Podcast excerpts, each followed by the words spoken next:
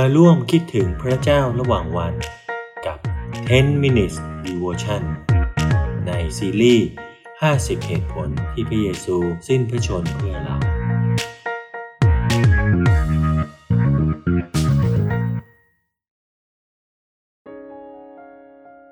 สวัสดีครับพี่น้องที่รักในพระคริสต์ทุกๆท่านวันนี้เราก็จะมาใคร่ครวญถึงเหตุผลที่พระเยซูคริสต์มาสิ้นพระชนม์เพื่อเราในเหตุผลประการที่สิบสองนะครับซึ่งเหตุผลที่พระองค์มาสิ้นพระชนม์เพื่อเราที่เราจะใคร่ครวญด้วยกันในวันนี้ก็คือพระองค์มาสิ้นพระชนม์เพื่อให้เราอยู่ในพระเยซูคริสต์และเราจะไม่ถูกลงโทษอีกพระธรรมสำหรับใคร่ครวญในวันนี้จะอยู่ในโรมบทที่แปดข้อหนึ่งและโรมบทที่แปดข้อที่สามสิบสี่นะครับโรมบทที่แปดข้อหนึ่งกล่าวว่าไม่มีการลงโทษคนที่อยู่ในพระเยซูคริสต์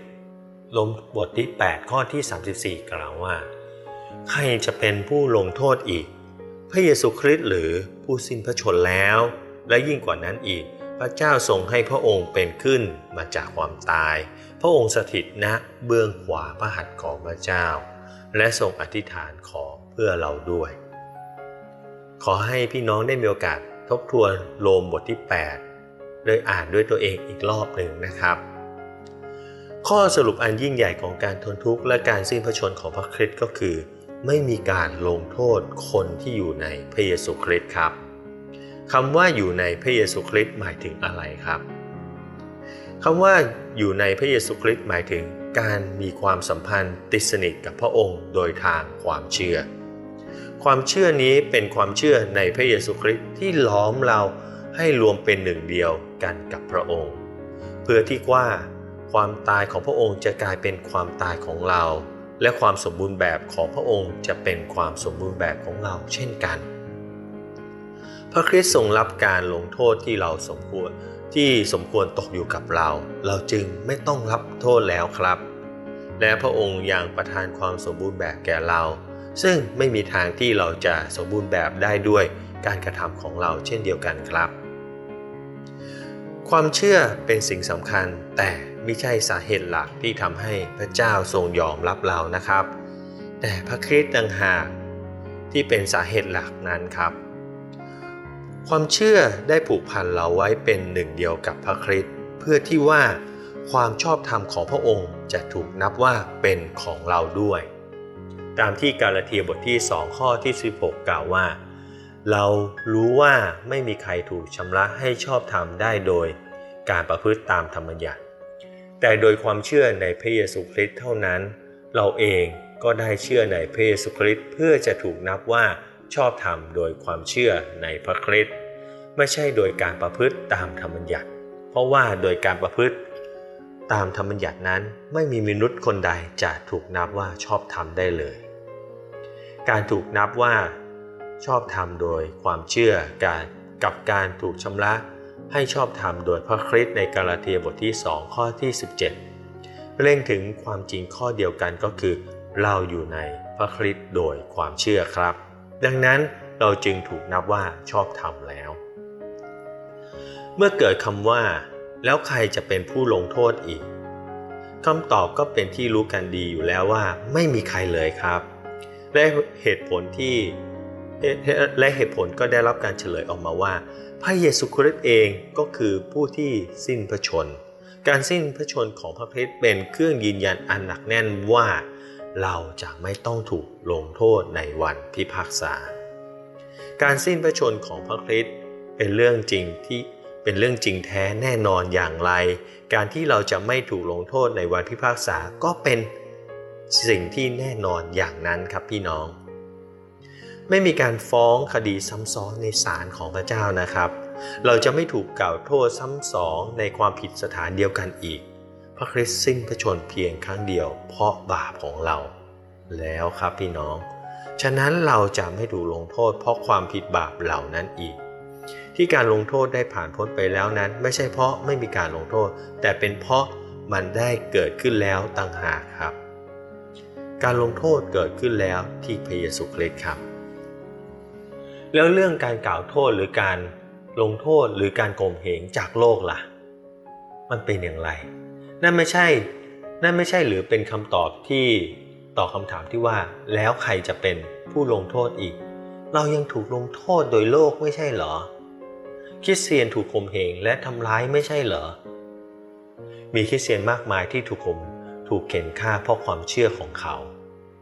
แต่คำตอบก็คือไม่มีผู้ใดจะสามารถสามารถประณามหรือลงโทษเราได้สำเร็จข้อหาเหล่านั้นอาจถูกนำมาปรักปรำและกล่าวโทษเราก็จริงแต่สุดท้ายมันจะไม่คงอยู่ตลอดไปใครจะฟ้องคนที่พระเจ้าได้ทรงเลือกไว้พระเจ้าทรงถือว่าพวกเขาเป็นคนชอบธรรมแล้วในโรมบทที่แปดข้อที่สามสิบสามกล่าวไว้เช่นเดียวกับคำถามในพระคัมภีร์ที่ว่าแล้วใครจะให้เราขาดจากความรักของพระคริสต์ได้จะเป็นความทุกข์หรือความยากลำบากหรือการเคี่ยวเข็นหรือการกันดานอาหารหรือการเปื่อยกายหรือการถูกโผยภัยหรือการถูกคมดาบหรือคำตอบคือไม่ใช่ว่าสิ่งเหล่านี้จะไม่เกิดขึ้นกับคริสเตียนแต่ว่าในเหตุการณ์ทั้งหมดนี้เรามีชัยเหลือล้นโดยพระองค์ผู้ทรงรักเราทั้งหลายถูกบันทึกไว้ในโรมบทที่แปดข้อที่ สามสิบห้าถึงสามสิบเจ็ด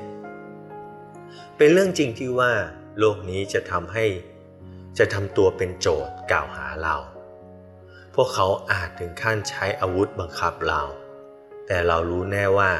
ศาลสูงสุดได้ตัดสินคดีคดีนี้ด้วยความเมตตากรุณาต่อเราแล้วตามที่โรมบทที่แปดข้อที่สามสิบเอ็ดกล่าวว่าถ้าพระเจ้าทรงอยู่ฝ่ายเราใครจะขัดขวางเราไม่มีใครทำร้ายเราได้สำเร็จถ้าแม้เขาจะปฏิเสธเราพระเจ้าก็ทรงยอมรับเราถ้าแม้เขาเกลียดชังเราพระเจ้าก็ทรงรักเราถ้าเขาจะคุมขังเราพระเจ้าจะทรงปลดปล่อยจิตวิญญาณของเราให้เป็นอิสระถ้าเขาจะกดดันและทรมานเราพระเจ้าก็จะใช้มันเป็นไฟชำระเราให้บริสุทธิ์ถ้าแม้เขาจะเข็นฆ่าเราพระเจ้าก็จะทรงใช้มันเป็นทางที่นำเราสู่สวรรค์พวกเขาไม่อาจเอาชนะเราได้ครับพระคริสต์ทรงสิ้นพระชนม์และทรงเป็นขึ้นแล้วเราจึงมีชีวิตอยู่ในพระองค์และในพระองค์นั้นไม่มีการกล่าวโทษหรือลงโทษเลยความบาปผิดของเราได้รับการอภัยแล้วครับเราจึงเป็นความเราจึงเป็นคนชอบธรรมและเป็นคนชอบธรรมกล้าหาญอย่างสิงห์หนุ่มตามที่สุภาษิตบทที่ยี่สิบแปดข้อหนึ่งได้กล่าวไว้ดังนั้นการอยู่ในพระคริสต์หมายถึงการมีความสัมพันธ์ที่ติดสนิทกับพระองค์โดยทางความเชื่อและมีประสบการณ์ผ่านความเชื่อที่หลอมเป็นหนึ่งเดียวกันกับพระองค์ด้วยเช่นกันครับขอพระเจ้าช่วยเรานะครับที่เราจะไม่อยู่ในพระคริสต์แค่รับพระคุณแต่เราจะอยู่ในพระคริสต์โดยการมีประสบการณ์ร่วมทั้งยอมรับการทนทุกข์และมีชัยชนะด้วยความเชื่อด้วยจิตใจและจิตวิญญาณของเราขอพระเจ้าช่วยเราที่ชีวิตของเราจะอยู่ในพระเยซูคริสต์อย่างสม่ำเสมอและตลอดไปขอพระเจ้าอวยพรพวกเราครับแล้วพบกันใหม่วันจันทร์ครับ